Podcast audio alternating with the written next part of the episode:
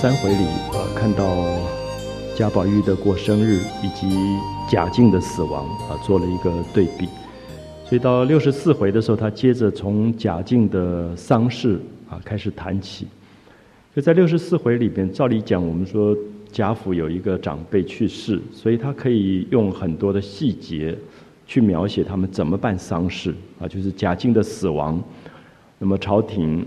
从皇帝开始颁诏书，那么对于这样的一个可能有世袭的官位的一个人的死亡，那么如何，比如说给勋章啊，或者封官呐，那这个排场的铺排，就是我们看到六十四回对贾静的死亡其实着墨甚少啊，就是他避开了这个丧事的描绘，啊，有一个原因是因为可能大家记得在很早以前十三回。贾静的孙媳妇就是贾蓉的太太秦可卿死亡。那秦可卿的死亡曾经特别仔细的描写过这种贵族人家丧礼的这种排场，啊，整个那种仪队怎么进行，仪式怎么进行，非常非常复杂的，在十三回里面几乎有非常完整的描绘。所以因此在作者的写作的方法里面，我们就看到在六十四回他反而避开了，他就没有做很多细节的描绘。反而有一点想借这个贾静的死亡的丧礼，写到，呃，我想它变成一种反讽。这个反讽就说，家族里面有一个长辈死亡，然后有这么隆重的、庄严的丧礼，可是灵堂的背后其实是非常非常乱七八糟的。就是你可以看到，作为丧礼当中最重要的家族的这个贾珍啊，就是因为这是他爸爸的丧事。还有贾蓉，这是他祖父的丧事，可这两个人都在搞女色的东西啊，所以你就会感觉到，也许如果我们对比六十三回，我们曾经特别讲到，就是曹雪芹这个作者对于儒家被误解的文化的礼，其实有很大的批判。他觉得不管是生日宴会、婚礼或者丧礼，变成扭曲成为一个伪装的礼法，如果没有那个从心情上真正的沉静的时候，其实意义不大。所以我想六十四回很明显的，你可以看到所有的这些子侄辈们在这个丧礼当中玩的这个游戏，那么也对比出我们在六十三回看到一群年轻的小孩子过生日的时候，其实有一种有一种单纯啊，有一种单纯。所以因此，我觉得《红楼梦》里面对情跟所谓的淫的描写。大概也是困扰这个作者最深的一种两难，因为我们知道，曹雪芹一开始就讲情既相逢必主淫，那么在我们自己的生命经验里，也觉得情跟淫、肉体的眷恋以及情感的升华之间，本来就是一种两难。那作者并没有像一般人这么二分法，认为情跟淫是一个一体两面互动的关系，可他同时还是认为。情跟淫到最后发展出来的一个不同的两极的状况，是应该可以去划分的。所以，因此，等一下大家可以看到贾珍、贾琏、贾蓉啊这三个贾府的年轻男子们在情色事件上的游戏，跟贾宝玉在情方面的东西，可能做了一个非常明显的一个划分。那么，在六十四回还有一个重点。就是借着呃宝玉去参加了这个丧事啊，因为是等于他的这个伯父啊，他伯父的丧事，所以他也到那边去祭吊。可是宝玉大概在那个丧礼里面也感觉不到一种真正悲哀的情感性的东西，而看到的都是外在的一个礼法啊，一种礼教约束的东西，所以他就回到家里来，就想要去找黛玉。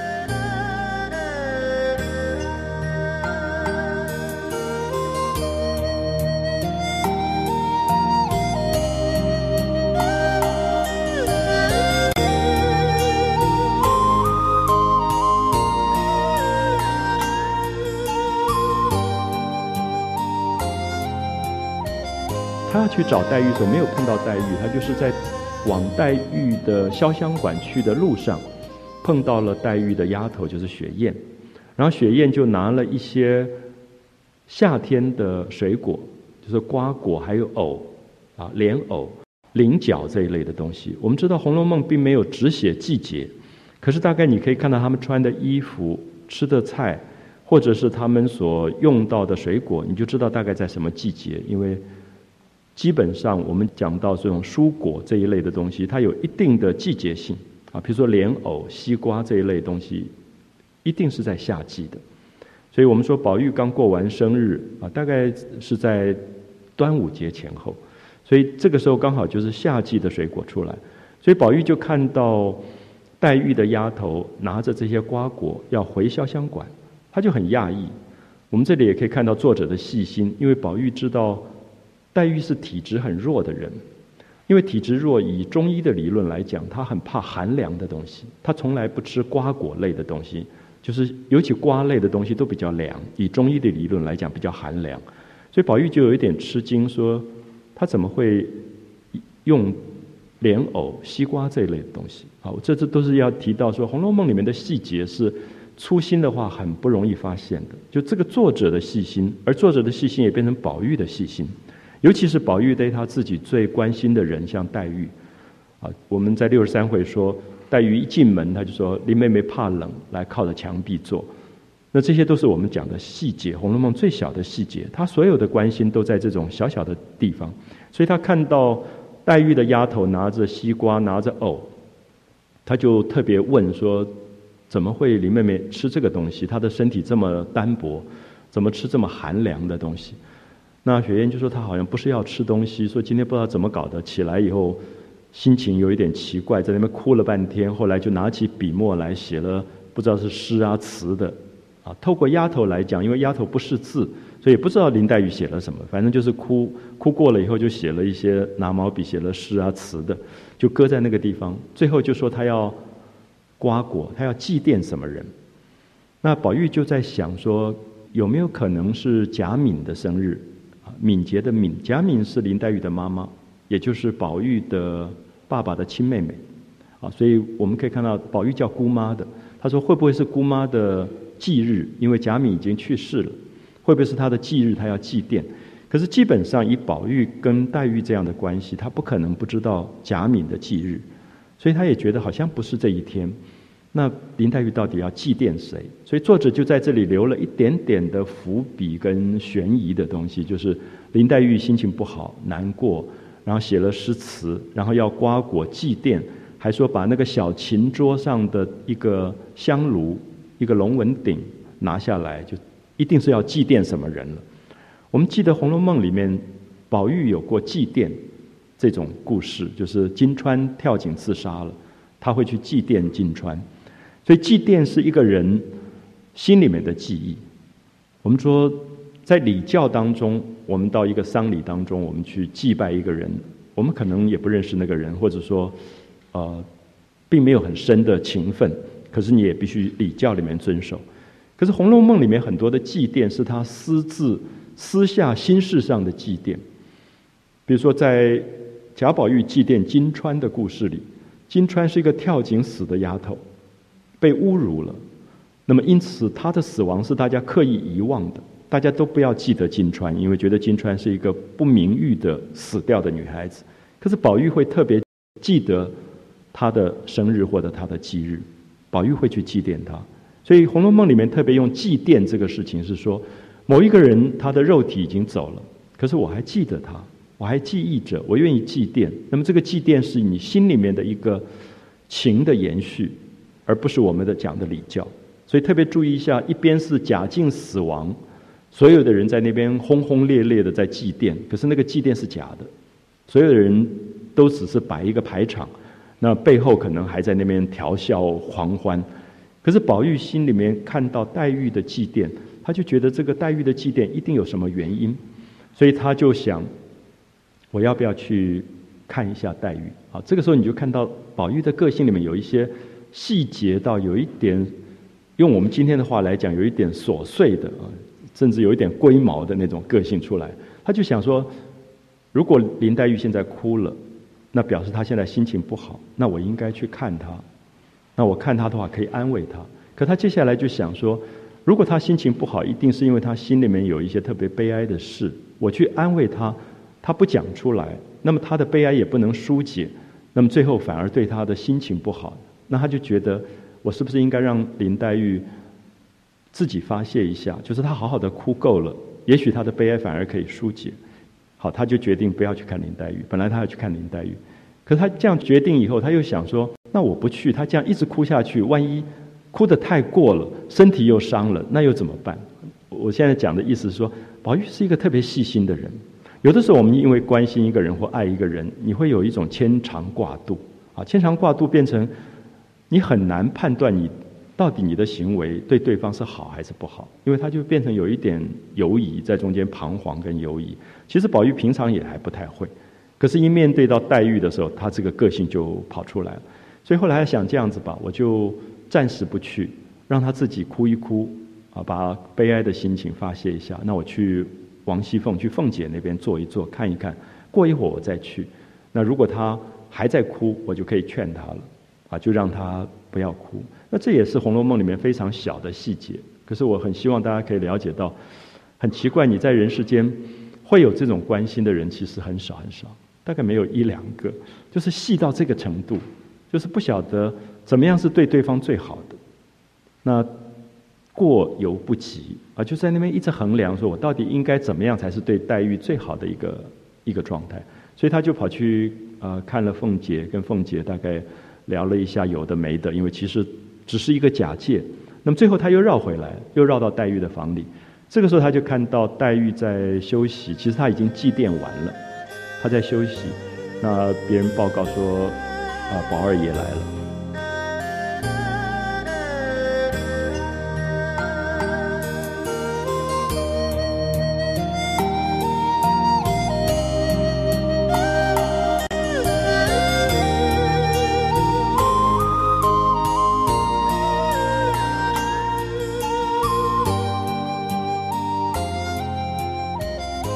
黛玉就从床上起来，那看起来有一点疲倦，有一点厌厌的。厌厌就是她对什么事都没有什么兴趣，有一点百无聊赖的感觉。那宝玉就说：“你最近吃了药，身体都好多了啊，好一点。那为什么没事又伤心起来？”那黛玉就有一点想隐瞒，就说：“你干嘛说我伤心？我没有伤心，我今天好好的。”那宝玉就说：“你还骗我，你脸上的那个泪痕都还在，你显然刚才哭过了，那你为什么要？”不告诉我到底什么事情，那黛玉就没讲话，就不理他。他就看到书桌上压了几张纸，他就抽起来看，一看就是五首诗，啊，摆在那个地方。就是刚才丫头说，他不知道写了什么诗啊词的，就压在那个地方。那黛玉就要去抢，就不让他看，那他已经拿在手中，他就看。好，我们注意这些动作，看得出来，宝玉跟黛玉因为两个人从小一起长大，啊，就从。十一二岁，两个就一起长大，而且睡在同一张床上这样长大的，所以他们很亲。所以宝玉就会常常翻那个林黛玉的东西，林黛玉就很生气，说：“没有一个人到人家家里面乱翻东西，这样子翻了就看这样子。”我想我们今天也是到朋友家，但很少会去看人家的信啊、日记啊，什么都看。那黛玉又抢不过来，就没办法，就很生气在那边讲。好，这个时候宝钗来了。我们常常觉得《红楼梦》很奇怪，宝钗常常在。这种时候就会出现，你也不知道为什么宝钗就出来了，就是常常会觉得宝钗如果从比较恶意的角度去思考，宝钗是一个很心机很多的人。你常会觉得，你越多看几次，越觉得宝钗很多的灵通的消息是你觉得很意外，她什么都知道。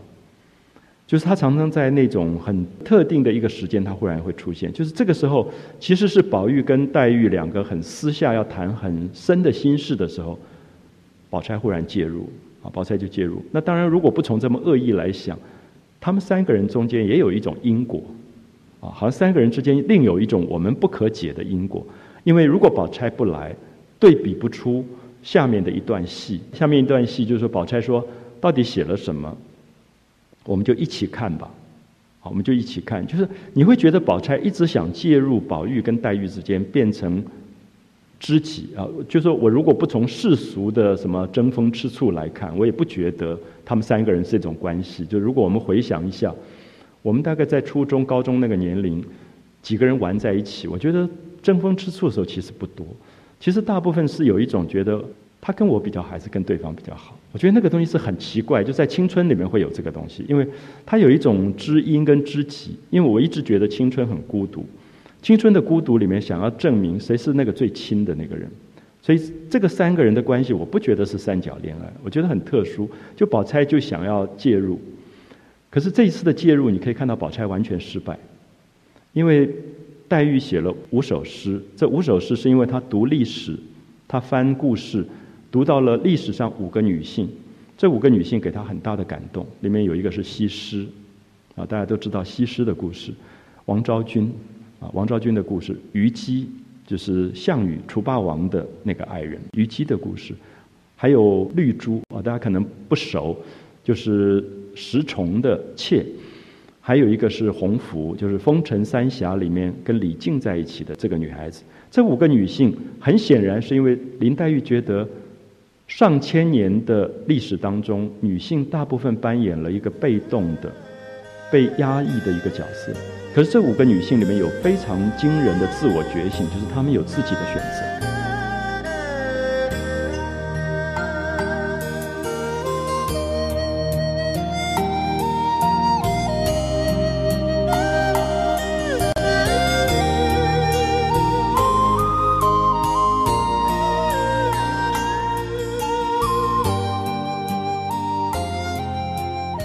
比如说西施这个角色，其实我们今天看到。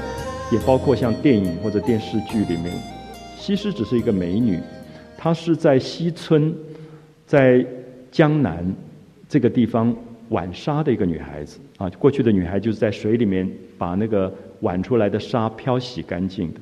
然后因为长得美，所以她就被当时的勾践选出来啊。越越女，我们说越大概是今天的浙江这一带。她本来是就是民间的一个最普通的女孩子。那她一辈子可能也就做一个乡下的一个女孩，可是因为美貌，她最后就被选出来。其实我们知道，西施等于是最早的一个经过国家培训出来的女情报员。就是当时的越国因为没有办法打败吴国夫差，所以就把这个西施啊，我们知道西施是完完全全经过整套训练的，她完全知道自己的任务是什么，所以他到吴国以后，他的蛊惑夫差。然后让夫差不再压迫越国，最后让夫差亡国，让勾践可以复国，其实都是西施。可西施是一个历史上非常特异的角色。我想大家知道，最近一些年的戏剧跟文学里一直对西施在翻案。就西施其实最后爱的是夫差，就是这个人，他是他如果是一个女情报员，他是要去颠覆这个人的国家的。可是夫差是一意爱他的。所以最后，他真的被打动，觉得他那个女情报员的角色跟一个如此被爱着的那个角色忽然发生了矛盾。所以西施最后其实他的两难，就是他有一个部分是背负着世俗里面国家给他的责任跟社会给他的责任。我们就说，如果你今天是国安局的一员，那你今天啊有一个国家要跟你断绝邦交，如果你可以借女色可以让他不断交，那国家希望你去扮演这个角色。可是如果那个总统，虽然长得不那么好看，可是他一直爱你，一直爱你，最后会不会两难的问题？我觉得西施的故事里面隐含了一个非常复杂的东西。那很多人认为西施最后跟范蠡泛舟于西湖之上，等于是过了一个隐居的生活，这是一种的下场。可是很多人认为西施其实后来是一个寻情，就是寻夫差之死。其实，在蜈蚣被火烧的时候，她根本就是一起毁灭掉了。那因此，这个女性，我相信将来在文学跟美学上，还会有更多人为她翻案。我们看到林黛玉挑出来的第一个女性角色就是西施。其实，我觉得等一下大家会看到，这五个女性角色都里面有非常明显的自己的个性在里面。就除了作为女性她扮演的那个被加负的角色，就是她是一个女情报员的角色以外，她还有一个角色是回来做自己的。就如果一个女情报员，我想今天对好莱坞来讲都是很好的电影的剧本构架，就是说一个女情报员可不可能爱上她要去枪杀的那个对手？这个恐怕就变成一个很有趣的一个矛盾。你可以看到这些年很多的那种世俗性的情报员的电影，恐怕也抓到这个部分，因为她有两难的角色。所以西施其实扮演了这个部分，所以林黛玉就把她挑出来。还有一个是虞姬。我们知道《霸王别姬》的故事，从《史记》开始，一路下来，一直到陈凯歌拍《霸王别姬》的电影，虞姬一直扮演了个性非常刚烈的女性。因为项羽到最后要决定自杀，当他知道他势不可为，四面楚歌声的时候，他决定要自杀。那自杀的时候，他觉得这个常年跟在他身边的这个他所爱的女子，他其实觉得你不必跟我一起死去，你还有很多的机会，你这么年轻，你可以出走逃亡的。那个时候，他眷恋的只有两个，一个是他最爱的女子，还有一个是他一直打仗时候骑的那匹马，那匹黑色的乌骓马。所以他要那个马走，那个马不走，那个马就一直在嘶叫，就觉得要死也跟你死在一起。所以那个项羽那个时候就哭了。好，所以我们知道《史记》写这一段写的非常的动人，就是项羽其实是一个失败的英雄，可是，在失败的时刻，还会有人眷恋你，大概是很难的一件事情。因为其实我们知道，以现实的利益来讲，你成功的时候身边都是朋友，你失败的时候谁也不理你了。啊，所以我想这里面你可以看到，《史记》抓到了这个部分，写的非常动人，就是虞姬也不走，虞姬最后就舞剑，说你一直喜欢看我的舞蹈。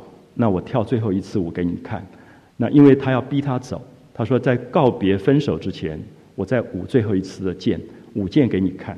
那项羽就唱了“力拔山兮气盖世”。虞姬舞完剑以后，其实那个时候虞姬已经决定自杀了，所以舞完剑当场就自杀死掉。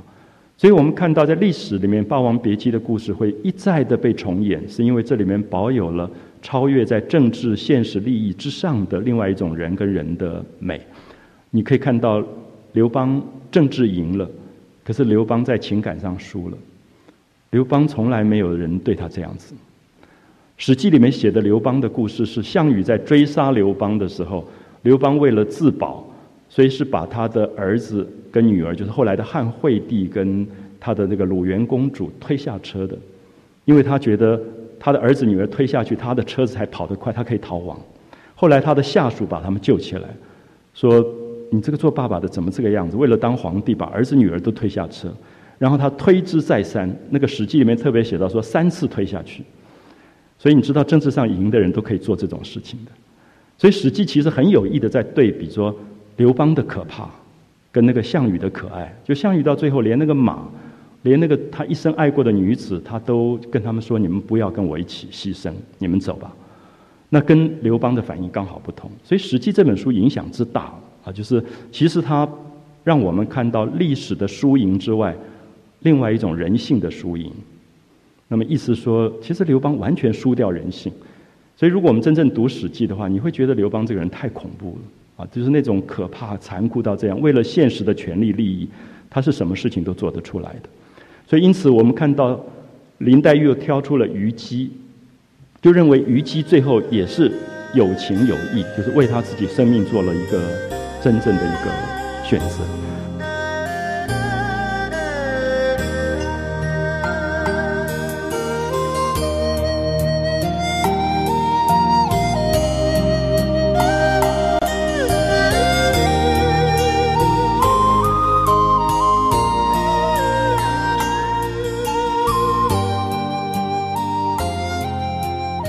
王昭君的故事，当然也是历史上一再描写到。后宫佳丽三千人，如果当时有一个画工叫毛延寿，那么皇帝有三千个妃子，每天晚上要见谁，他根本不知道，因为三千人光看那个名册目录都看不完，最后就找画家来画，然后来过滤，说长得漂亮的画下来，我才选他们啊。其实也在描述了那种人的贪婪的一种可笑事件，就是你怎么可能一生？要爱三千个女子，那么最后这个毛延寿就用这个东西在贿赂。那么所以很多人认为王昭君觉得自己长得这么美，我干嘛要花钱来让你把我画得漂亮？我本来就是一个绝色绝色女子，所以最后她就被画得很丑，或者有人说她被点了一个很不吉祥的痣，所以汉元帝一辈子见不到王昭君。那么最后就被陷害到呃胡人的这个匈奴。领袖要来和和亲的时候，王昭君被选出来。那么在当年，当然认为这是一个大悲剧，就说你被选出来嫁到塞外，远离家乡。所以昭君怨啊，这个怨一直弹着琵琶，让你觉得是历史上的怨恨。可是这几年，王昭君也是一个翻案的文章。我想大家知道，有很多的戏剧认为王昭君觉得这个悲剧是别人的悲剧，其实是他生命里面最大的转机。我们知道王昭君出汉宫，到了塞外，那个匈奴的领袖是爱他爱的不得了的。那他会觉得我干嘛要在一个汉宫里面如此被侮辱？我为什么不能够有另外一个新的生命的开展？所以我们常常会想象一个在内蒙古的草原上骑着马的昭君，然后开始学蒙古语的昭君，开始吃着牛羊肉的昭君，其实可能是另外一个女性的选择，就是我我不必要去作为汉族文化里的牺牲。所以大家知道，在汉族的历史里面，觉得王昭君的怨恨是因为王昭君嫁到胡人那边去了啊，所以她是悲哀的。可是今天我们大概都觉得，她嫁到胡人那边，恐怕是她生命真正。转机的一个最好的一个一个关键，所以林黛玉的《五美吟》写了五个美女的故事，其实是对五个美女的翻案。我觉得对近代的戏剧文学发生了非常大的影响。当然，这里面是曹雪芹的意见。就曹雪芹借着有个性的黛玉，表示出生命最可贵是自我选择，啊，自我选择。那么绿珠的故事大家比较不熟，就是过去有一个做到卫尉啊，就是保卫的卫，还有中尉的尉，卫尉，等于是一个朝廷大官，非常有钱，等于是当时的首富的石崇啊，石头的石，崇拜的崇。那么石崇他有一个歌妓，就是绿珠，绿颜色的绿，珍珠的珠，长得很漂亮，他也很宠爱她。可是当时有一个另外有一个做官的人叫孙秀。那么这个孙秀就很想要有得到绿珠，所以他就呃想尽办法要去陷害这个这个石崇，那么就假造了皇帝的圣旨，要石崇把绿珠让给他。那石崇，我们看到在很多旧的文学戏剧里，男性也常常扮演了那种有一点暧昧的角色，就是他可以很爱绿珠，可是，在权力斗争当中，他可以牺牲绿珠的。就说等到这个人假造皇帝圣旨要杀他的时候，他觉得绿珠牺牲掉也没什么，所以绿珠那个时候就跳楼自杀了，就觉得说这个男人是不值得我爱的，啊，就是如果为了这个男人这样活下去，然后又被这个男人去送给另外一个男人，他觉得毫无意义。所以我们知道，在历史的旧的文学戏剧里面，常常有很多刚烈的女性。那么所谓的刚烈，就是说我完成我自己，啊，完成我自己。所以在唐诗里面讲“落花犹似坠楼人”，讲的就是绿珠，啊，就是那个春天掉落的花，就像从楼上掉下来自杀的那个女子。所以绿珠的跳楼的自杀，一直变成文化里面一个重要的一个象征啊。那么最后一个他所歌颂的是唐朝开国的时候，有一个女孩子叫红拂啊，红拂是风尘三侠里面一个侠女，那她本来是隋朝的时候一个。一个太师叫杨素，木易杨，朴素的素，杨素手下的一个奴婢，啊，奴婢，所以我们看到他养在这个老太师的身边，其实只是这个老太师重视他的美色，那他活得像一个行尸走肉一样，啊，这个爱情也不是他要的爱情，所以有一天杨素家里来了一个客人叫李靖，那么唐朝开国的这种人物，大将。所以你就会看到这个红拂女，忽然觉得她碰到了一生当中的知己，所以她连夜私奔，就跟李靖走掉了，啊，就离开了这个杨素的幕府。所以其实我们今天读林黛玉这五首诗，不太了解，在三百年前，很少人从这样的角度去歌颂女性，就是在过去的社会里面，红拂女其实是一种一种。等于说对你主人的不忠，因为杨素买了你，你就应该忠心耿耿。可是他这里面有一种自我选择，所以他背叛了杨素，去选择他所爱的李靖，他出走。所以因此我会觉得《吴美银》特别注意一下，这里面其实也可能在暗示着黛玉的选择，因为黛玉很快要进入她的死亡。其实这几个女孩子最后的下场，其实都是自我选择的某一种死亡事件。可是这个死亡就是我们讲宁为玉碎，啊，如果活着苟延残喘，如果去做这么多的妥协，他宁可宁为玉碎。那因此黛玉是很典型的宁为玉碎的这种生命的形态。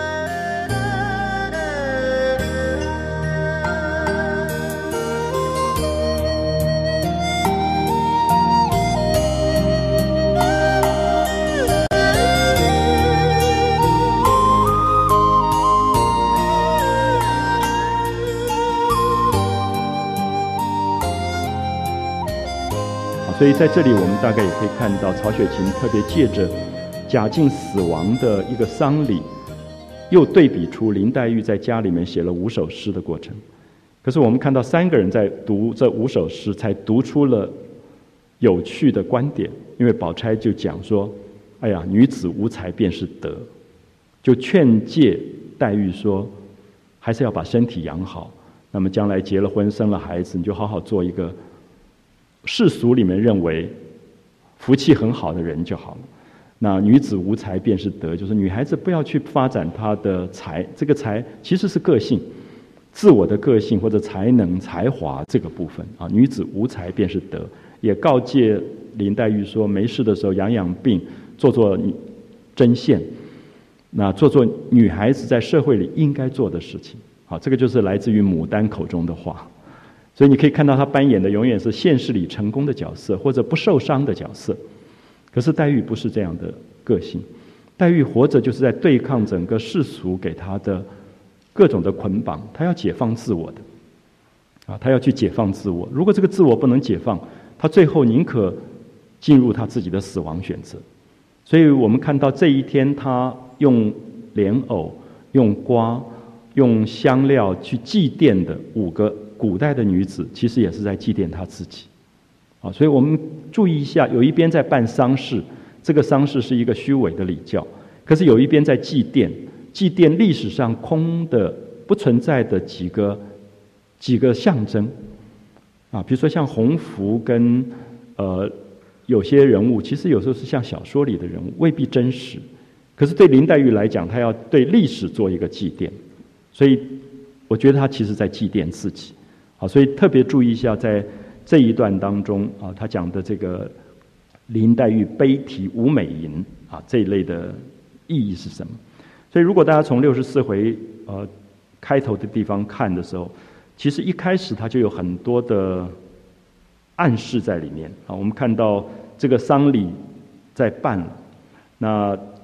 举哀已毕，所有的亲戚朋友到了，大家就在举哀，然后慢慢又散掉了。那只有自己亲族里的人来分礼、迎宾、应客这些事情。迎宾应客，就是有宾客来祭吊，那你如何欢迎他们？如何祭吊他们？如何去陪他们到灵堂前面去上香、去上酒，然后去跟家属答谢？我想，我们今天如果参加过丧礼，大概知道它。最后变成一种礼仪的规矩，可是我刚才提到说，很可能礼仪的规矩里会被忘掉的是一个真正的情的悲哀，啊，那个东西被被忘掉了。然后我们看到这个时候最重要的守丧的人是贾珍跟贾蓉，说贾珍、贾蓉此时为礼法所拘，为了事理跟法律所拘束住。记不记得六十三回里面贾宝玉过生日说我们不要拘泥，他说我们不要拘泥，所以大家穿的休闲服就过生日了。可是现在是礼法所拘，就在丧礼当中，所有的仪式都是做给别人看的，叫做礼法所拘，所以不免在灵旁借草枕毡。啊，这四个字大家不是很容易懂，借草。就是觉得因为父亲死亡或者祖父死亡，自己特别悲哀，所以没有办法去睡那个什么蚕丝被啊那种很好的床，就睡在草席上。可是这些贵族有钱的人家，其实他们是做出一个仪式给人家看，就是铺一张破草席，假装睡在草席上，枕毡，毡是说草头一个毡这个字是一种土块，就是我们呃。在稻田收割了以后，那个稻草的根拔起来的时候，不是有一个土块吗？那过去孝子因为父母过世或者是祖父母过世，觉得心里难过，所以不想睡好的床，躺好的枕头，所以叫借草枕毡，啊，就是睡在草席上，枕着土块睡觉。好，注意他这里特别加了两个字，叫不免。不免意思说他其实蛮想睡一个绣花枕头的，可是因为旁边人都在看。所以要做给别人看，所以对于曹雪芹来讲，他觉得礼是什么？礼是变成做给别人看的一种东西，所以很虚伪。可是情是真正的东西，所以这里我们看到，在历史上，其实很多的礼教这个东西，最后变成了一个虚伪的假象，因为它缺乏了一个真实的情感。所以特别明显的是，我们过去有时候提到，像《竹林七贤》里面有一个人叫阮籍，就他在母亲死亡的时候，大家都在看，就看他哭到什么程度，因为当时的人用你哭到多难过来判断你孝不孝顺，所以很多人就拼命哭，其实也没有眼泪，就在那边一直哭一直哭，然后拍地啊、顿足啊这样哭。那最后自己实在哭不出来，就花钱请五子来哭墓，啊，请别人来哭，拿个麦克风哭，这样哭给别人听，因为他变成了社会的习惯。那阮籍就一滴眼泪都不掉，所以在阮籍的史书的传记里面特别讲到说，大家都在那边窃窃私语，可能就在什么周刊里面八卦起来，说这个阮籍多么不孝不孝。可是只有少数的宾客看到说，阮籍在宾客散尽以后吐血三升，就是他其实难过的不得了。可这个难过是他真正的难过，母亲死亡真正的难过，他那个血就这样喷出来。可他不要在别人面前哭，因为他觉得我我干嘛要表演给你看？那我生命里面最重要的时刻，我为什么把它变成表演？好，所以我想《红楼梦》里面讲到这一段借槽枕瞻，其实也在讽刺贾珍跟贾蓉。等一下，果然这一对父子就搞起乱七八糟的事情。就是说，《红楼梦》一直相信这种无情的人，在情感上不真实的人，他接下来所有的东西都是假的。啊，因为他没有那个真实对人性的尊重。就如果他处处都只是表演给别人看，那他身上加再多的勋章都没有用，因为他没有真实的情感，啊，真是对人性的那个尊重的那个部分。所以我想《红楼梦》在这里的对比是非常非常明显。所以就从这里的借草枕瞻，然后说人散后仍趁空寻他小姨厮混，啊，读到这一段你就还觉得蛮悲哀的。那我们也不觉得《红楼梦》的作者一定要批判说。跟小姨厮混的不当，只是说干嘛在人前面借草枕毡，然后趁着一点点空闲就跟小姨厮混啊？那个小姨就是他们太太的妹妹们啊，跟小姨厮混。所以贾珍、贾蓉大概是《红楼梦》里面你特别觉得他们的人性的对比性特别强的，就在人面前所做出来的样子跟人后面。可是你注意，这两个人都是朝廷的官员。都是朝廷的大官，那贾蓉当然是因为秦可卿死亡买的一个官，啊，买的一个官就是龙禁尉，龙禁尉的这个官名。所以这两个在当时的清朝政府里面担任要职的官员，其实是曹雪芹最描写到不堪的，啊，就是这种对比啊。嗯，我想大家再看一下，不免在灵旁借草枕瞻，恨苦居丧，就是很。痛恨说：“哎呀，这个老爸怎么死了？所以害我们在这边每天穿的这么难看，在这边哭啊叫的啊，恨苦居丧。他其实一点都不觉得这是应该要尽的一个孝道。他是恨苦居丧，人散后就趁空寻小姨厮混。好，这两句的对比太明显了。所以我想，曹雪芹的《红楼梦》到今天都有意义，是因为如果这些事件在今天还在发生，当然是一个社会的警醒啊，就说。”真正的人性存活的意义到底是什么？那在人面前的那个我，跟人背后的我的对比性啊，如何去看待？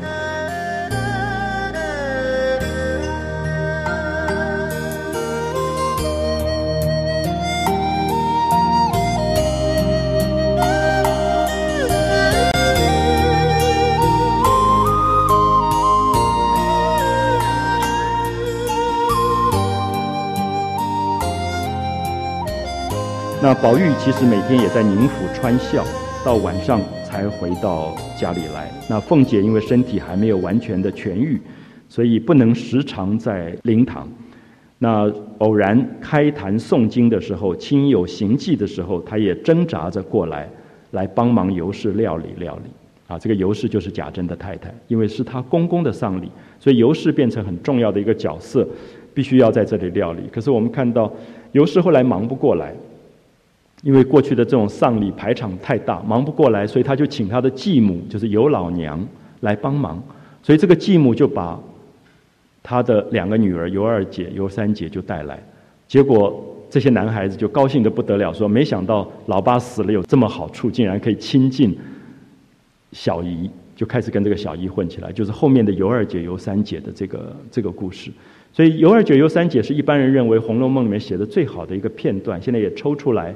变成戏剧里面很重要的，叫做红楼二游，啊，红楼二游。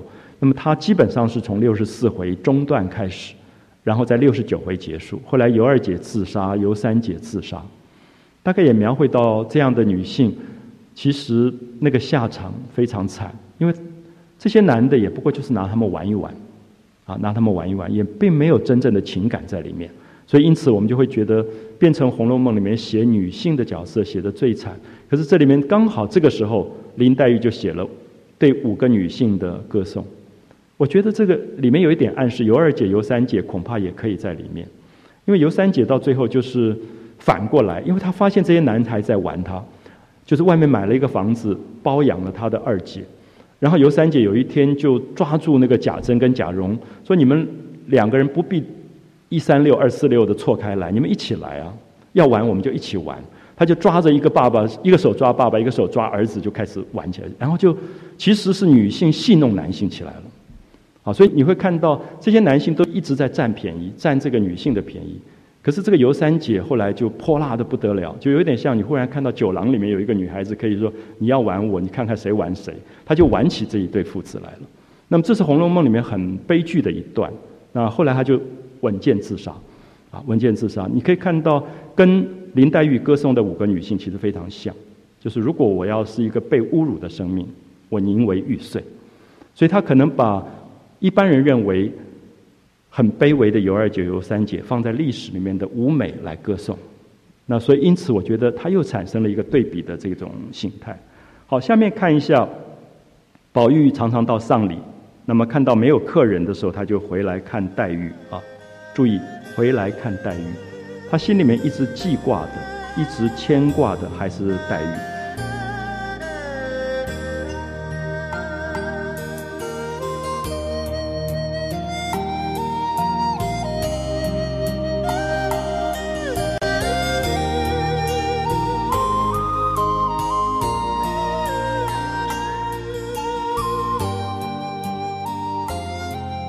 回到怡红院，下面有一段小小的东西，非常写的非常好啊。就是一个小极短篇，他回到自己的怡红院，看到院中极静，悄无人声，八个字。就是你回到自己的住处，然后丫头都不在，没有人讲话，就院中极静，悄无人声，没有人在讲话。那么他就看到有一些老婆子跟小丫头在回廊底下乘凉，也有的在打瞌睡睡觉。其实我们注意一下。记不记得刚才讲瓜果就是夏天了？夏天的午后是特别疲倦的，就是这些看门的老太婆们、小丫头正在睡觉、睡午觉。所以宝玉回来的时候，感觉到哎，怎么家里这么安静？然后就看到回廊上很多人在那边休息。那宝玉也不去惊动。注意这两个字，也许我们现在不太容易懂。以前这样的少爷一回家的时候，所有人就开始打帘子的打帘子、开门、扫地、倒茶，就忙成一团。可是宝玉回来，他不惊动别人的，他从来不像一般的少爷就大呼小叫说：“哎，我回来了，你们赶快要帮我换衣服啊，要洗脸洗手啊什么。”他不惊动，就是我觉得宝玉处处在显现对人的一种疼惜，就说：“哎，他们很累了，他们在打瞌睡，所以我不要吵他们，我就自己慢慢回来。”所以他才进到怡红院以后，忽然有一个人撞出来，就是方官，就是刚刚取了那个法国名字的那个方官啊，温都里娜就跑来了。然后方官就跑跑跑，就撞到撞到了宝玉，那变成一个很动作性的描绘。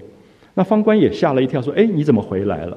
因为他们都想宝玉要到贾静的灵堂去，大概要去很久，没有想到宝玉大概也不喜欢在那边，觉得都是假的礼教，宝玉就回来了。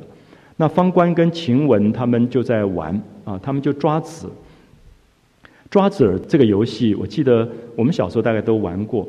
以前清朝的时候是用猪的骨头雕刻成几个东西，大概五六个，你就可以这样丢的。那你就可以在空中抓几个，就是抓的最多的人他就赢。我记得我们小时候玩的是沙包，有的时候是里面装绿豆啊，有时候妈妈会帮你缝一个绿豆的东西。那厉害的人真的一下可以抓五六个，嗯，你就可以玩那个游戏啊，就游戏在抓子。那么方官跟晴雯在玩，就晴雯赢了。赢了以后，就是他们当时也没有什么钱可以赌，他们就是打手心，就说你输的人你要打三下手心。那方官就很很骄那种，就是舞台上的那种做过演员的，他就不肯被打，就晴雯说：“怎么可以？我我已经赢了，你怎么可以不让我打？”就两个女孩就在那边追起来。就方官就说：“呃，宝玉要回来了，宝玉会救我这样子。”我们也看到宝玉特别疼方官啊，因为一个被卖到戏班子的女孩子，年龄又特别小又漂亮，所以宝玉就很疼她。所以方官的保护神就是宝玉，所以他刚好碰到了宝玉，他就好高兴说：“哎，你怎么回来了？”说那个晴雯要打我。然后我们就看到下面的动作很好玩，就是宝玉就把方官藏在后面，然后就跟晴雯说：“呃，你妹妹啊，就说方官年纪小，他有什么事得罪了你，你要原谅他，看在我的面上，别打他了。”好，我们看到这里面，其实他们几个年龄根本差不了多少啊。晴雯可能十五六岁，宝玉十四五岁，然后这个方官十二三岁，所以大概就是我们高一、初三跟初二。所以你会看到这种，如果用今天的话来讲，这种学姐学弟之间的关系。可是这个宝玉夹在中间，就特别心疼小的，他会提醒这个大的学长说：“啊，他有什么事得罪了你，你就不要打他。”那晴雯也愣住了，晴雯就觉得很奇怪，说：“这个方官真是狐狸精，难道他会调兵遣将？因为刚才方官说宝玉回来会救我，就没想宝玉就出来了。”啊，所以那个晴雯就说，简直是像调兵遣将一样，什么这宝玉就出来。可是他说，我不管你回来，我还是要打他。啊，就说他明明输了，他不让我打，我要打他，所以就闹起来了。好，这一段是一个小的插曲啊。可是我们看到夹在前面贾静的丧礼，跟等一下黛玉的祭奠的哭泣，中间是一个非常活泼的一个小的场景。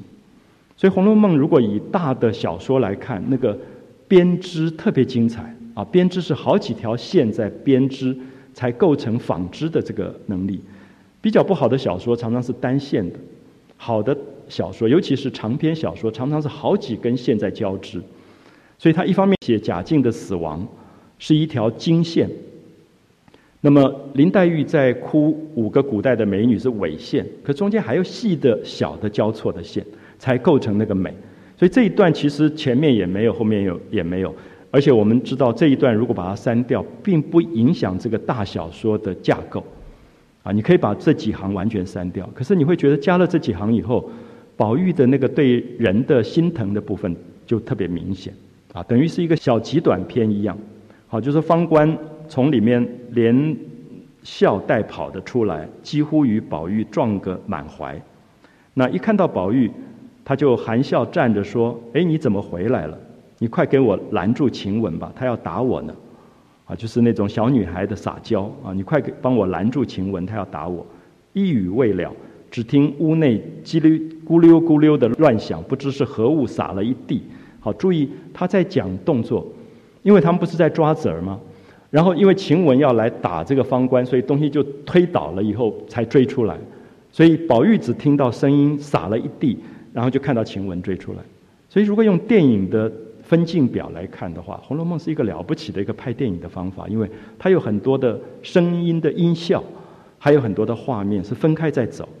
如果大家看过电影剧本的话，电影剧本可能是好几格，啊，有一部分专门讲声音的，有一部分可能专门讲画面，它是在交错在走。那这个时候听到的声音说撒了一地乱七八糟啊，接下来晴雯才出来，那才有一个准备，就晴雯要冲出来的这个准备。啊，晴雯就赶来骂道：“我看你这个小蹄子往哪里去？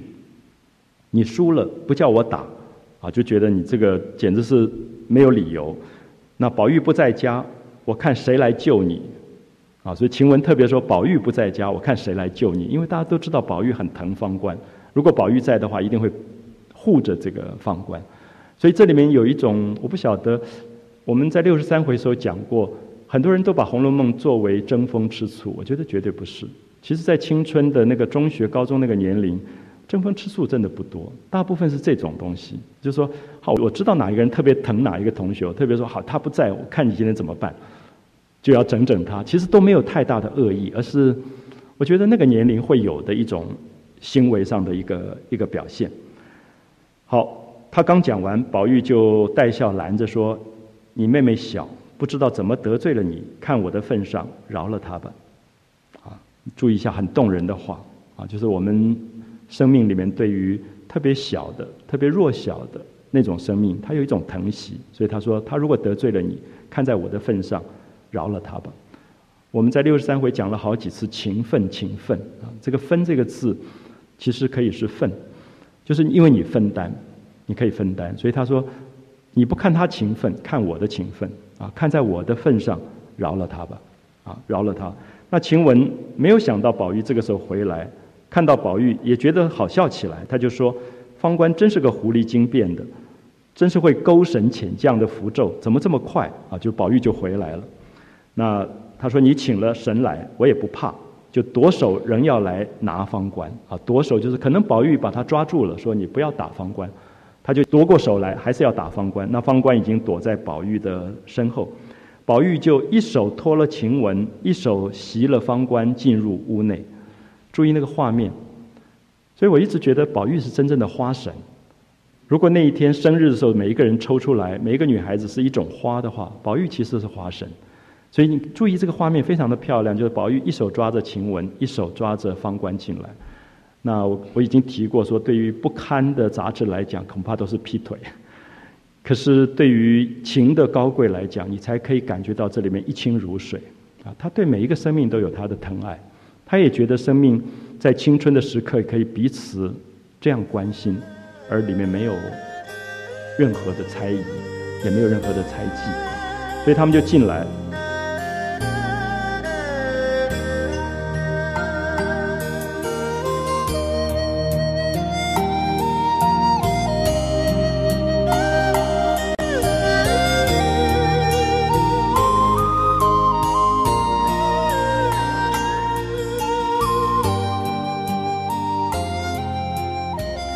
进到屋内，看到两边的床上有麝月、秋纹、碧痕、紫霄，都在那边抓子儿啊，就是刚才讲的这个这个游戏啊。其实抓子儿可以用很多东西，有猪的骨头，有果核，有时候用果核，有时候用石头也可以。我记得我们小时候都是用沙包啊，用缝出来的这个沙包来抓子儿。那银瓜子，你看到他们赢的东西，也就是很小的东西。那方官输了。不肯叫打，就跑出去了。那晴雯就赶着方官，把怀内的子撒了一地。那宝玉就很高兴，说：“如此长天我不在家，正恐你们寂寞，吃了睡觉睡出病来。那么大家找一件事来玩笑消遣，真好。你注意一下这个，我还是要提醒宝玉是主人哈。如果这个主人回来看到家里用了五六个菲佣都在那边玩，大概要骂人的。”可宝玉就很高兴，宝玉说：“现在白天很长，所以你们工作也很累。那你们我不在家，没有人陪你们，你们自己找了一个事情来玩。”他说：“真好。”啊，你看这个人真有点奇怪。所以你可以看到宝玉的那个个性非常有趣，就是他很疼这些小女孩。那我我们常常会忘掉，因为这些女孩子都是家里穷得不得了，被卖出来做丫头的。所以宝玉自己富贵。所以他会有一种很不同的角度在疼这些女孩子，那也觉得这一世有缘分啊，能够在一起，所以他就有一点加倍的在在关心他们。那他看哎，怎么袭人不见？他就问袭人。那晴雯那个嘴巴有一点刻薄，就说袭人很奇怪，最近不知道去了什么庙里面，就在在那边参禅面壁这样。其实因为袭人，我们看到袭人是所有的丫头里最。担待事情的，就所有管理的事情都他在负责。我一直提到说，袭人是最早跟宝玉发生过肉体上的关系的。可是袭人也把宝玉当成弟弟一样。你好几次看到宝玉出门穿什么衣服，身上带什么配件，都是袭人在关心。连那个冬天上课的时候，连木炭他都帮他准备好，怕他在学校太冷。那么，所以因此我们就会看到。袭人的那个角色有一点像姐姐兼母亲啊，她对宝玉的那个照顾，所以大家在玩的时候，袭人没有在玩，袭人在里面。我们等一下才知道说她在干嘛，因为晴雯有点刻薄，就她在面壁参禅这样。那袭人就后来宝玉就进去看到袭人，袭人在打那个结子，就中国结的东西。原来他在做一个扇套。我想大家知道以前的公子，尤其夏天身上都要带扇子。那个扇子是折扇，那热的时候你要扇扇子，不扇的时候折起来要放在一个套子里。那平常我们看到宝玉的腰带上挂满了玉啊、扇套这个东西啊，就随时可以用的东西是挂在他的皮带上的。那他的扇套都是绣花的，漂亮的不得了。可是你注意一下，现在宝玉今天出去是为什么？是因为丧事，丧事不能带有颜色的东西，所以那个套子必须是青色，就是深蓝色，就是我们丧礼里面用的缎子。那他就袭人就跟宝玉说：“你那个扇套是上次秦可卿死的时候，大概两三年前了。秦可卿死的时候用的那个丧事用的扇套，那已经有点旧了。”所以我赶着给你做一个扇套，因为这几天你还要到灵堂去。好，特别注意，宝玉身边这么多的丫头，只有袭人会关心到这个东西。就袭人把所有宝玉生活的小细节照顾到无微不至，所以我们会觉得这个是不是爱情，我们也很难解释啊。其实爱情本身是一个很空洞的字，它会有很多不同的内容的。好，会有很多不同的内容。我们今天会觉得一个女孩子，如果她拥有最美好的爱情，是那个男的。多么疼她，然后每天到大百货公司帮她刷卡，一刷刷一百多万。可是袭人不是，袭人是反过来，他就把宝玉照顾到衣服冷一点、热一点，怎么穿什么衣服他都照顾好的啊。所以这里面特别用了一个小事件，就是帮他做扇套。他觉得宝玉戴的那个扇套是两三年前的，已经不新了，所以他就赶着替他做一个扇套啊。特别注意，别的丫头都不会关心。所以，特别是晴雯，她根本不知道袭人在干嘛，所以他就说他好像在面壁参禅。那袭人就说：“这个人啊，整天说我的坏话，这样之类的。”好，宝玉就进去看到用灰色的绦子，啊，用灰色的绦子在打结子，就是它是一个深蓝色的扇套，上面用灰色的绳子做结。注意一下，灰跟深蓝都是丧礼的颜色，啊，灰跟蓝或者白。所以因为是穿素服所用的，守孝用的。那宝玉进来就，袭人就站起来说：“晴雯又在编排我什么东西啊？整天说我的坏话。那我要赶快打完这个结子，没工夫跟他瞎闹。”他说：“你们玩去吧，啊，趁着二爷不在家，我要在这里静坐一坐，养养神。”他就编排了我这些魂话，就是袭人爱宝玉，袭人关心宝玉，袭人疼宝玉。他要替他做一点小的装扇子的东西，可他也不愿意告诉别人。啊，他不愿意炫耀这件事，所以他只说：“呃，宝玉不在家，你们去玩吧。那我要静一静。”好像他有一点不舒服，所以这个晴雯就说他在面壁参禅了，因为他没有告诉他们在干嘛。因为他其实以袭人在宝玉房里的身份，他其实可以命令底下的人说：“我们一起来做工，替宝玉做衣服啊，做什么东西。”可他不是，因为他会觉得。这是他最关心的事，所以他无怨无悔要替宝玉把这个事情呃做好。那宝玉就笑着说：“靠近了袭人，坐下来看他打的结子。他说：‘这么长天，你也该休息休息啊！就这个白天这么长，你做这么多的事情，应该休息一下，或者跟他们去玩玩笑笑的。那要不然去瞧瞧林妹妹去也好。那么这么热的天气，打这个哪里使？’”所以你整天在给我准备我身上要用的小东西，你打了我也没地方用。好，你看到宝玉都没有注意到，因为上市，所以他可能要用一个新的扇套。可是袭人关心到了，就是连宝玉自己都没有关心到。他说：“你打这个东西，我我也用不到。”袭人说：“我看到你戴的扇套，还是那年东府里荣大奶奶，荣大奶奶就贾蓉的太太，就是秦可卿。秦可卿死的时候。”做的，那那个青东西，注意青东西，青在过去都是深蓝色的意思啊。那个深蓝色的那个扇套，除了族中或亲友家夏天有丧事才戴的，那一年遇着戴一两遭啊。这样的东西不是每天戴的，因为一定要是夏天，而且是有丧事才戴，所以一年可能戴一两次。他平常不用做，可是现在贾静死了。那宁国府有事，这是要过去天天带的，你必须要天天带，所以我赶着另外做一个。等打完了结子，你换下那个旧的来。虽然你不讲究这个，可是叫老太太回来看见啊，老太太就是贾母。万一你的祖母回来看到了，觉得我们做下人的又不关心又不精心，所以我们可以看到这里贾母因为不在家，啊还没有回来，所以袭人就先想到要让。宝玉这个少爷出去丧礼的时候，至少衣服要像样。那不要用一个两三年前的这个东西。所以这是《红楼梦》里面非常小的细节。可是我想，很多细心的读者可能也感觉，《红楼梦》越读下去，其实你觉得最好看的部分是细节，因为细节里才有人，才有人的关系。所以你要讲袭人跟宝玉的关系是什么，你不如好好读这一段细节，你立刻就懂了。啊，就是其实有时候我们也会发现，以前在学校里，就是我特别提到说，这个年龄的时候那种中学的时代，很有时候班上某一个同学照顾另外一个人，真的很奇怪，你你会觉得像哥哥或像姐姐，就是那个也是一个很难解释的缘分，就是他特别比别人多那种关心，说哎你橡皮擦没有带，他就把他橡皮擦给他之类的那种事情，就是这里面有一种。很难解释的东西。那袭人对宝玉就是如此，就是所有生活小小的细节，他全部全部照料好。那我们也知道，如果贾宝玉一生有这样一个人照顾，大概是他很大的福气。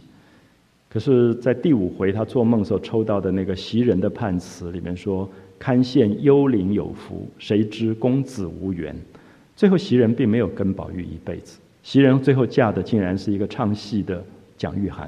啊，所以说堪羡幽灵有福，谁知公子无缘。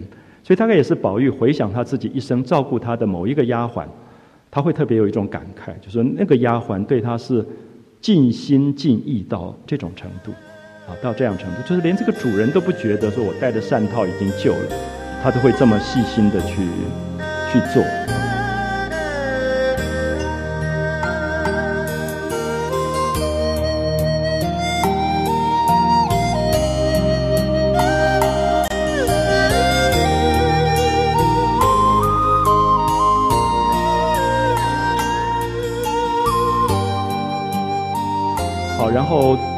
回来，好，我们看到方官就托了一杯凉水内新拜的茶。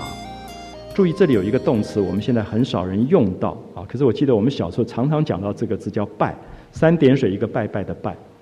就是我记得我童年时候，大概小学还没有进小学之前，台湾还很少有电冰箱，也很少用冰的东西。大部分的西瓜买来以后是用一个桶放在井水里面，这个叫拜。就是用冷水去泡着它，让它保鲜。这个字叫“拜”，好，所以这个“拜”这个字，我刚才特别提到说，我们现在很少用，因为我们现在都是用冰箱了。拜是说用冷水去让它不会热起来，不会温，因为这里面特别解释贾府贾家有钱，他们是贵族，他们有冰窖，他们把冬天的冰块。在地底下挖很深很深的地洞，把冰块藏在里面，夏天拿出来用。他们是有冰块的，所以我们知道，像史湘云啊、王熙凤这种身体好的女孩子，她们就很喜欢吃串冰啊那种东西。可是宝玉从来不能吃冰的东西，因为他身体有点弱，所以他喝的茶虽然夏天很热很热，可他不能喝冰的东西，因为以中医的理论，冰是另外一种火气，所以他们就用冷水帮他拜住，把那个茶旁边一直换冷水。所以他喝那个茶的时候，凉可是不冰，没有寒气在里面，啊，没有寒气，这个字叫拜，啊，所以特别注意一下，因为《红楼梦》里面有一些字，我记得，因为可能我母亲他们家是旗人，所以他们用到拜这个字，可是后来我很少在很多地方听到拜，啊，就用拜这个这个字，有时候也有像凉粉，夏天的凉粉也是用冷水一直换冷水去拜，不是用冰箱的，有时候会觉得冰箱的冰跟这个不太一样。因为那个冰箱的那个冰里面会有一种寒气在里面，还有比如说做凉面的时候也是用冷水过三次，我们都叫拜这个字，啊，就说在冷水里面拜一下，那么就让它把热气去掉，可是不会那么寒的意思，所以他就拜了新茶。那宝玉素习秉承柔脆啊，就是比较娇弱，所以虽然暑月，虽然夏天不敢用冰，只以新极井水。特别注意新极井水，就是刚刚打起来的井水，井水打久了也不够凉了。刚刚打起来的井水它比较凉啊，所以新极井水将茶连壶浸在盆内，就把整个茶壶泡在这个井水当中，不时更换，取其凉意而已。好，特别注意是不时更换，因为过一会儿它就不够凉了，所以一直一直换那个井水。新打出来的井水，所以这个叫做拜，这个动词叫做拜。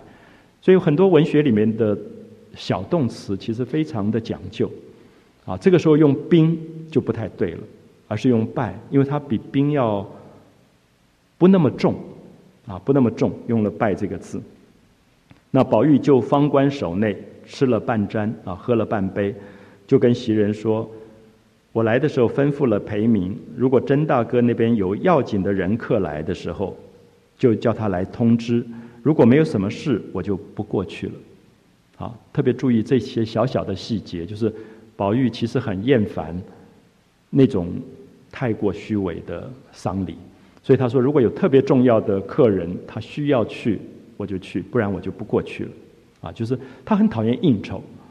那应酬就是有一点敷衍性的，不是那个真正愿意相处的那种那种感觉，所以他就出了房门，又回头跟碧痕说：“呃，如果有事到林姑娘那里来找我。”所以你看到他一心一意惦记的还是林黛玉，他就想看林黛玉。他说：“如果有人来找我，你们到林姑娘那里来找我，就往潇湘馆来看黛玉。”过了沁芳桥，看到黛玉的丫头雪雁带着两个老婆子。手里拿着菱藕瓜果之类，啊，就接到刚才我们提到说，宝玉正要去潇湘馆，刚好碰到黛玉的丫头手上拿着菱角、莲藕、西瓜，啊，他就有一点讶异。宝玉就说：“你们姑娘从来不吃这些凉的东西，拿这些瓜果何用？是不是要请哪位姑娘？”那雪雁说：“我告诉你，你不要告诉别人。”那。宝玉就点头啊，就是大概林黛玉不愿意雪雁透露她的心事，所以跟雪雁一直叮咛说不要告诉别人。可雪雁忍不住还是跟宝玉讲，也可以看到宝玉在黛玉身上用心甚多。刚才提到说，我们跟一个人相处很久，未必知道说他吃不吃西瓜或者莲藕，可是宝玉才十几岁，你可以看到他对黛玉的生活的细节这么知道。刚才一直提到说，细节才是真正的爱。生活里面的细节是一种非常非常细的关心啊，他人都关心不到的，他都关心到。那现在雪雁也会觉得应该要告诉宝玉，因为只有宝玉对黛玉的生活有这么多细心的这种观察。那雪雁就叫两个婆子先把瓜果送回去，交给紫娟，然后她就跟这个呃。宝玉解释说：“我们姑娘这两天身上好些了啊，就是因为黛玉一直在生病，所以他就跟宝玉先报告说，林黛玉这几天身体好多了。今天吃完饭以后，三姑娘就是探春跟她约会，说要去看二奶奶。记不记得王熙凤在生病，所以他们不时的要去约着去探病，去看一看他们。那姑娘没有去啊，就不知道为什么，她今天就觉得身体不舒服，就没有去。”又不知想起了什么来，自己伤感了一回，那就你可以看到黛玉这样的人很像中国的文人，伤感的时候就磨墨拿笔就写一点东西啊，有一点在消解自己心里面的愁怀啊这种感觉。那又不知想起了什么，自己伤感了一回，提笔写了好些。那雪雁因为是丫头，不识字，她说不知是诗啊词啊的。那我传瓜果的时候，又听得叫紫娟。把屋内摆着的小琴桌上的陈设搬了下来，就是黛玉有一个弹古琴的桌子啊，过去那个桌子大概就是刚好放一把古琴的那个形式，所以它上面供了一个小的香炉，叫龙纹鼎，一个小鼎供在上面。那瓜果来的时候，要跟这个香炉一起。那如果说是请人呢，不犯先忙着把个炉摆出来啊，所以他们就在判断了说。如果他是要请朋友吃西瓜藕，应该不至于要把香炉也烧起来。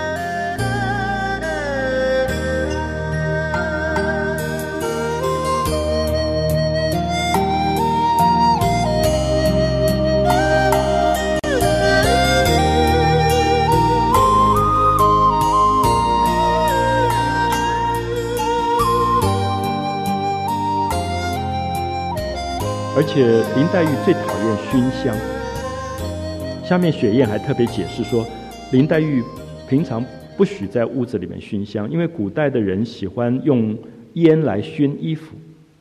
我们知道，我们现在多半是用香水或者香精，古代是用一种焚烧的香料所以它是一种气体的那种存在，它就会让屋子里面有一种香气。有一种东西叫熏笼，它里面有一个香炉啊，就是里面烧了香料以后，这些香料其实非常非常贵。我们知道，古代大部分从东南亚进贡的东西都是檀香木、沉香木，就是最贵最贵的香木。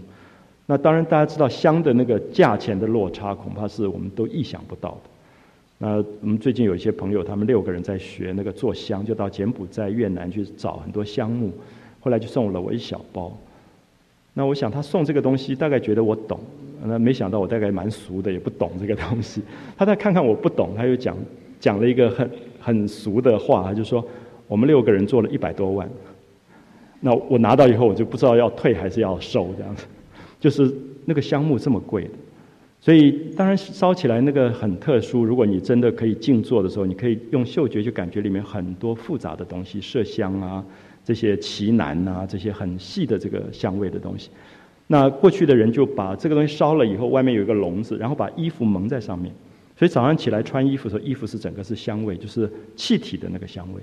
所以跟我们今天讲的一体状的香精跟香水其实不太相同啊，因为气体是更小的存在，更细微的一种存在啊。所以我想，香的这个嗅觉上的美学谈的很少，因为它一方面珍贵，一方面它很难存留，所以被讨论的比较少啊，比较少。所以我们在这里看到黛玉她不喜欢熏衣服，所以大家就更疑惑说，到底。为什么黛玉要要这些东西？所以我们就看到宝玉这个时候他就开始犹疑了，他就在想说我要不要去？因为听说他哭了，听说他感伤了，而且他现在显然是要祭什么人。那如果是他妈妈的忌日，那也就罢了。可是好像又不是。那所以宝玉在这里就有了很多的很多的疑惑啊。所以大家看到他说我此刻走去，看到林妹妹伤感。一定会极力劝解，又怕她烦恼郁结于心，所以他想要不要去？那如果不去，又恐他过于伤感，无人劝止，所以两件皆可致极啊！就是说我去跟不去，好像都会影响林黛玉生病，所以他就有点犹豫了啊！所以刚刚提到说，因为一种爱跟挂念，你会对一个人最后牵挂到你不知道怎么判断。不晓怎么做才是对的一个形式，所以最后他就决定说：“好，我到凤姐那边，好，我先到凤姐那边去绕一绕，等一下再到林黛玉那边去。然后到林黛玉那边去以后，就看到林黛玉哭过了，啊，所以因此他就有一点想要探问说：你脸上有哭泣之状，你为什么还要哄我？那你素日本来就多病，凡事当各自宽解，不可过作无益之悲。”如果作践坏了身子，将来使我就到这里停下去，他不知道怎么讲，所以其实宝玉非常为难，是说他爱黛玉爱得不得了，关心黛玉不得了，可是他那个话又很难启齿。他说：“如果你把身体弄坏了，将来我……可是接下这句话就说我怎么办？因为黛玉宝玉的意思可能说没有你我就活不下去的，可这个话他又讲不出来。”啊，我们知道今天可能爱情当中大家常常会讲这个话，可是宝玉觉得这个话是不能讲的，因为他们也没有定亲，只是他自己私下对这个女孩子的一个某一种爱，所以因此我觉得这里面就看到这一段是宝玉跟黛玉最深情的这个部分。那这个时候你就看到，呃，宝钗要来了，啊，宝钗就刚好介入在这里面。其实他，我我刚刚提到说是宝钗无可介入的一个一个事件啊，就是说。对宝玉来讲，他跟黛玉有前世的缘分，所以他们讲很多的话，有很多的默契。那他抢过了黛玉压在桌上的几个诗，在读的时候，说这里面有几个女子，可欣、可颂、可叹、可悲。那他要跟宝玉在分享，说历史上有一些人是真正活出他自己的。那当然，他有一种暗示说，如果我的生命苟延残喘，然后在人世间做这么多的妥协，其实是不值得活的。那他要去效法历史上的某一种生命的自觉，去走向宁为玉碎的一个毁灭之路啊！所以我一直提到说，有没有可能六十四回是一个黛玉走向死亡的第一次暗示？因为这里面有他自己生命的一个某一种抉择，已经表现出来了，而这个抉择是其实是蛮清楚的啊，就表现出他宁为玉碎的那一面。可这个时候，宝钗忽然的来，才会让你觉得有一点让别人觉得，哎，他怎么介入了？他又来介入。可是作者有心在对比说，介入并不在于你在不在现场，就是你会觉得，即使宝钗到了。他完完全全加入不进去，而他在这里面讲的一段话，大家可以看到他在，呃，劝这个林妹妹啊，他说林妹妹说的也是，既然写在扇子上，偶然忘记了，拿在书房里去，被相公们看见了，岂有不问是谁做的呢？因为宝玉很喜欢林黛玉的诗，他常常把林黛玉的诗用小楷写在扇子上。那他说：“我这个扇子是不会带出去的，我只是在大观园里用。可是宝钗是说，你万一放在桌上被人家看到了，因为他们认为闺阁中的女孩子的东西不宜于留到外面给男人去看，所以他就觉得不好。好，这是其中的一个意见。可是我觉得最重要的意见是说，女子无才便是德。